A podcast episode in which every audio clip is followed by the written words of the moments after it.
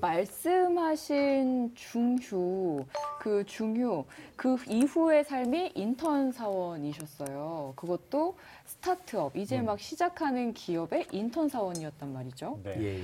그게- 로버트 드니로 얘기를 괜히 한 게 아니에요. 그러니까. 그러니까. 로버트 드니로도 인턴 사원이었고.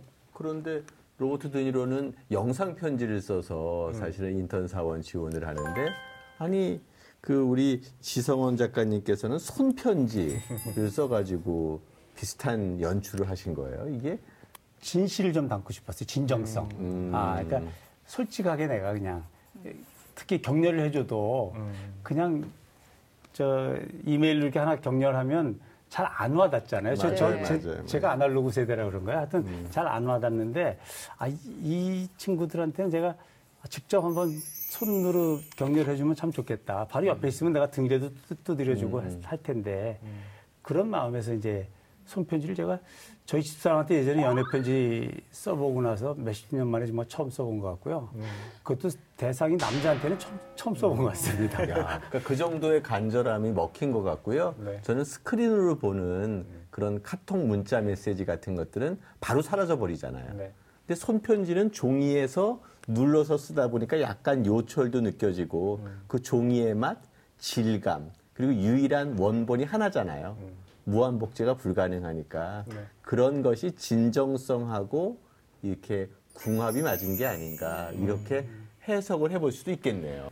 저는 근데 궁금한 게 그 대기업 임원을 하시다가 지금 스타트업에 인턴으로 들어가게 되시는 거잖아요. 그러면 대우도 하늘과 땅 차일 텐데 그게 좀 힘들진 않으셨나요?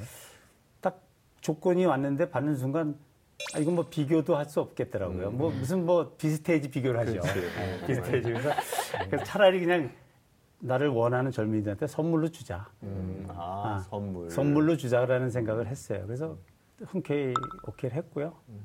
예. 어디서 냄새 안 나요? 음. 쿨레, 쿨레.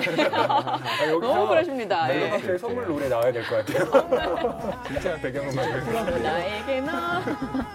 그래서 이제 인터넷 첫 출근한 날 일화가 있는데 네. 그게 참 재밌어요. 제가 한번 읽어보겠습니다. 첫 출근을 한 날 임원 회의에 처음으로 참석했다. 그런데 뭔가 좀 허전했다. 주위를 둘러본 나는 순간 굳어버렸다. 다들 날렵한 노트북을 펴놓고 바쁜 손가락으로 움직이며 회의에 참석하고 있었다. 나는 달랑 조그만 수첩 하나만 지참하고 성공한 남자의 상징 몽블랑 만년필을 자랑스레 수첩 위에 올려놓고 있었던 것이다. 네. 당황스러웠다. 그러나 절대로 당황한 모습은 보이기 싫었다. 나는 선수를 쳤다. 아, 노트북을 지참하는 거로군요. 제가 가서 가지고 올까요? 이렇게 이제 모면을 하신 거죠. 네. 사실 이랬을 때 젊은이들과 쉽게 일하지 않겠다라는 생각이 들었고 또 실질적으로 어려움도 좀 있으셨죠? 예, 없었다면 거짓말이고요. 네. 상당히 놀랍더라고요. 일단 대화도 하지만 소통은 대부분 다 라인 창을 그렇죠. 띄워놓고 하. 하는데 전 뭐 라인이 뭔지도 사실은 잘 몰랐고요. 그다음에 페이스북으로 또 많은 소통을 하는데 네. 광고도 하고 소통도 하는데 페이스북 자체가 또 중국은 과거에 또 막혀 있어가지고 그렇죠. 네. 못했죠. 저는 페이스북이 그 당시까지도 없었어요. 지금도 못 하고 있죠. 아 그래요? 네. 사실은 뭐 이제 라인이랑 페이스북도 중요하지만 이 스타트업이다 보니까 이제 그 사무 공간이 이렇게 크지 않아요. 그렇죠. 근데 저희들은 이제 사실 뭐 지상, 지사장 임내, 뭐 법인장 임내, 그렇죠. 뭐 공간이 그런 임원 임내 하다. 보니까 이제 단독 으로 된 방도 그 있고. 방에 뭐 소파도 있고 이제 다 이랬던 경험만 갖고 갔는데 처음에 자리를 이쪽에 앉으시죠 하는데 독서실 딱 그 한 자리더라고요. 네. 딱 똑같아요 독서실하고. 앉아 보니까 그게 그야말로 소통의 장이더라고요. 바로 건너편 사람하고도 얘기하고 옆 사람도 얘기하고 하는데 과거에 제가 십수년 동안 독방에 갇혀서 감옥에 불통. 있었구나. 음. 정말 불통의 방에 있었구나 그런 생각이 또 들었고요. 음. 또 거기 앉아 보니까 진짜 그 몽블랑 만년필이 성공한 사람의 상징이 아니라 오히려 꼰대의 상징이더라고요. 아, 그렇죠. 그래서 그날로부터 제 몽블랑은 집에서 지금 잠을 자고 있습니다. 자, 젊은이들이 하는 SNS들 뭐 어떤 것도 잘 모르셨는데 지금은 인별그램까지 하는 진짜 인플루언서가 되셨어요. 네. 그 계정은 Great Gray고요. 정말 젊은이들과 잘 어울리는 Great Gray가 됐을지 지성원 작가의 일터로 한번 가보겠습니다.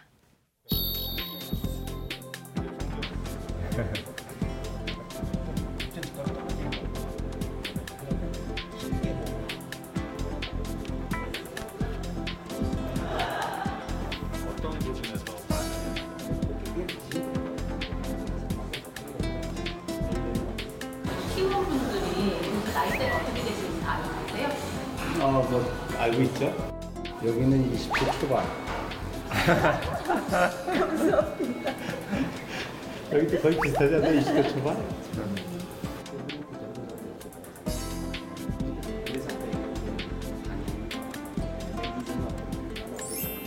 일단 제 아들보다 두 살 많은 아들뻘 된 대표고요.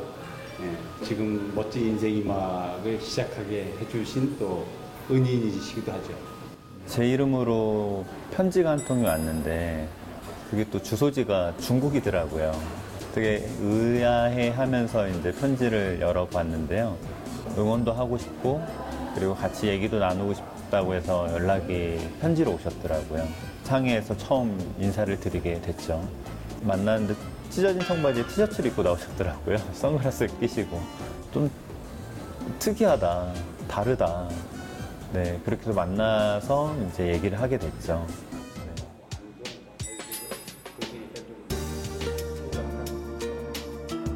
쓴소리는 물론 해주시지만은 좀 약간 요즘 말로 꼰대 같은 그런 말들은 진짜 한 번도 안 하시면서 저희를 오히려 이해해 주시려고 하고 더 배려해 주시려고 하는 점을 좀 본받아야겠다라는 생각을 많이 했었습니다. 그게 나올까봐 뭐 책도 내가 지금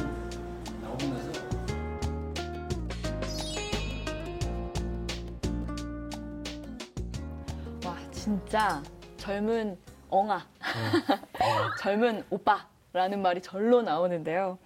젊은이들이랑 잘 어울릴 수 있는 노하우들이 정말 많이 쌓이셨을 것 같아요. 그 중에 우리가 실천할 수 있는 거 딱 하나만 공개를 해주시면 어떨까요? 결국은 민감하게 시대 변화에 따라가는 수밖에 없어요. 지금 우리가 자칫하면 그냥 계속 뒤처지고 나중에 절대 따라갈 수가 없을 정도거든요. 그래서 그거에 항상 거기 근처에 접근하도록 노력을 하는 거, 그것들이 제일 중요할 것 같긴 해요. 네. 지성원 작가님이 이제 꼰대 구별법 이제 이런 것들을 하셨더라고요. 우리 지난번에 90년생이 온다 저자의 이몽택 작가에서도 꼰대 유형 우리 배운 바 네네. 있잖아요. 근데 여기 조금 달라요. 보다 더 체계적이에요. 육하 원칙에 따라서 누가 누가라는 거죠. 내가 이래봬도 어디 어디 출신이고 내가 대기업 무슨 이사까지 했던 사람인데 뭐 이런 얘기를 하면 바로 꼰대라는 겁니다. 둘째, 우리 때는 말이야, 내가 젊었을 때 따지고 보면 한 40년쯤 되는 거죠. 그렇죠. 40년 전 얘기하는 거예요. 이게 꼰대라는 겁니다. 네. 또 어디에서 옛날 내가 군대에서 내가 전 직장에서 뭐 6.25 동란에 참여하는 거죠. 이거 꼰대입니다. 그리고 또 이제 무엇을 내가 말이야 옛날에 그 어디 기업 다닐 때 대한민국 수출 내가 거의 다 했지. 뭐 이런 사람들 많죠. 그런 사람들 많죠. 네, 그러면 꼰대입니다. 어떻게? 우리 때는 말이야 야근을 밥 먹듯이 했고 마누라와 약속도 못하고 토요일 일요일이 어디 있었어? 월화수목 금금금이었어. 이거 자랑하는 사람들 많습니다. 네. 요즘엔 갑질이라고도 하죠? 이런 꼰대. 또 이제 외는 나는 말이야 회사의 발전을 위해서 상사가 시키는 일이니까 또 국가가 원하는 대로 뭐 이런 얘기 하는 사람일수록 꼰대라는 말 정말. 근데 이제 제일 마지막이 그런데 너희는 왜 그래? 뭐라고 얘기하는데 이런 경험담 본인도 좀 갖고 계시지 않습니까? 들켰나요? 그러지 않고서야 이렇게 나올 수가 없습니다. 예. 우리 상사는 늘뭐 늘상 듣던 얘기고 네. 저도 은연중에 알게 모르게 하고 하곤 했던 그런 멘트들을 제가 책을 쓰면서 사실 골라낸 겁니다. 네. 그래서 사실은 이게 꼰대라는 거는 세월이 이렇게 지나면서 우리 주름이 늘듯이 어떻게 보면 떼끼듯이 주름이 늘듯이 이렇게 그냥 우리한테 알게 모르게 묻혀지는 그런 것 같아요. 그래서 이건 누구도 피할 수 없는 것 같고요. 저도 제, 저 예외는 절대 아닙니다. 그러니까 노화가 이른바 꼰대화의 과정이라고 볼 수 있죠. 그렇죠. 예, 예, 예. 노인화가 그래서 결국은 누구도 피할 수 없기 때문에 항상 경계하고 또 그런 어떤 육하 이제 제가 거기에 그 꼰대 탈꼰대 뭐 법칙도 했는데 네. 그런 것들을 늘 되새기면서 아, 우리가 항상 그 행동거지나 모든 언행을 갖다 가 조심하는 수밖에 뭐 다, 달리 없다. 특별한 방법은 없는 것 같습니다. 이 책에 보면 꼰대 방지 5개명도 나와요. 좀 소개를 해드리면 첫째, 내가 틀렸을지도 모른다. 둘째, 내가 바꿀 수 있는 사람은 없다. 셋째, 그때는 맞고 지금은 틀리다. 이렇게 생각하라는 거죠. 네. 그렇습니다. 넷째, 말하지 말고 들어라. 답하지 말고 물어라. 다섯째, 존경은 권리가 아니라 성취다. 이걸 그- 지키려고 노력하고 예, 예. 계신 거죠? 그렇죠. 그러니까 저는 그 중에서도 그 특히 마지막 맞아요. 그, 마지막 예. 존경은 권리가 아니라 성취다. 성취다. 네. 예, 저는 그거가 참 좋아요, 사실은. 예, 그리고 아, 제가 비교적 그 권위적이지 않은데 네. 그 이유도 바로 저거 때문에요. 음. 권위를 내가 세운다고 세워지는 게 아니잖아요. 그런다고 존경받는 게 아니죠. 예. 그렇죠. 그래도 예전에 살아오셨던 게 전부 다 틀린 거는 분명 아닐 거고요. 네. 그리고 영상에서 최근에 되게 관심을 받고 있는 공유 사무실에 그 학원이 입점한 게 보였었거든요. 예. 저 학원이 작가님이 직접 이렇게 세우신 거라는 얘기를 들었어요. 예, 그러니까 오프라인 이제 제가 아까도 말씀드렸지만 온라인 중국어 교육 업체였거든요. 제가 이제 처음에 연락할 때. 네네. 그리고 제가 합류했을 때도 온라인밖에 없었어요. 음, 근데 이제 저한테 처음으로 주어진 업무가 오프라인 업무를 주어지더라고요. 그러니까 음. 이제 저희가 온라인을 이만큼 만들어냈는데 이제는 오프라인도 같이 가져가야 되겠습니다. 그래서 오프라인 사업 쪽을 맡아주세요라고 어, 어, 그 제안을 듣는 순간 저는 또 한 대 얻어맞은 것 같더라고요. 아, 이거 아닌데. 나는 온라인이 굉장히 매력적이어서 중국어에는 음, 키워드는 같지만 온라인 산업이라는 건 저한테 굉장히 새 산업이고 미래 산업이고 해서 그걸 좀 더 배울 수 있겠다라는 희망을 갖고 왔는데 역시 이 친구들이 볼 때도 나는 꼰대인가 보다. 그냥 그냥 오프라인 이 아날로그 쪽이 더 어울린다고 생각해서 이걸 주나? 라는 생각을 좀 했죠. 네. 근데 뭐 일단 일이 주어졌으니까 해야 되는데 야 그러면 또 초급마 스위치를 작동을 하는 거죠. 초급마. 아 이왕 그러면 이걸 할때 나는 그냥 일반적인 어떤 다른 학원들 내가 예전에 다녀본 아주 어렸을 때 다녀본 그런 학원 같은 느낌이면 난 나부터 배우기 싫은데 난 그런 건 만들고 싶지 않다. 그렇지. 그래서 제 생각을 얘기를 했어요. 이왕 만들 거면 오프라인 나 이런 공간을 지금 구상을 했으면 좋겠다. 음. 누구나 와보고 싶고 지금 뭐 스타벅스에 누구나 가고 싶어 하잖아요. 그렇죠. 뭐 치타 서점 같은 거 이런 음. 거 굉장히 새로운 공간으로 많이 각광을 받으니까 그런 어떤 누구나 가보고 싶고 오고 싶고 또 거기 가면 자연히 교류가 이루어지는 음. 뭐 그런 어떤 신개념 중국어 놀이터 네. 뭐 이런 정도면 내가 한번 음. 구상을 해가지고 한번 해보고 싶다라는 말을 했죠. 그래서 또 특히 그러면서 이제 입지를 선정을 하기 시작해야 되는데 1호점을 내려다 보니까 강남역 부근에다 1호점 낸다는 결심은 섰는데 어느 자리에 어떻게 들어가야 될지는 다 제가 결정을 해야 되는 거예요. 근데 제가 사실 30년간 중국에 살았기 때문에 서울을 잘 몰랐어요. 네, 특히 강남 어떻게 변했는지 잘 몰랐기 때문에 강남역에서부터 저는 정말 발로 그 강남역 일대를 거의 매일같이 한 2만 보 정도씩 예, 걸으면서 한, 한 건물 한 건물 한 자리 한 자리 보고 다녔어요. 어. 진짜 네. 현지 조사를 다 예. 그렇습니다. 근데 자, 다행스러운 거는 제가 패션을 했고 패션의 매장을 내는 낼 때도 그 위치가 가장 중요해요. 로케이션이 최고로 중요한데 결국은 오프라인 사업, 이 학원 사업도 사람들이 접근성이 좋아야 되잖아요. 사람 트래픽이 많아야 되잖아요.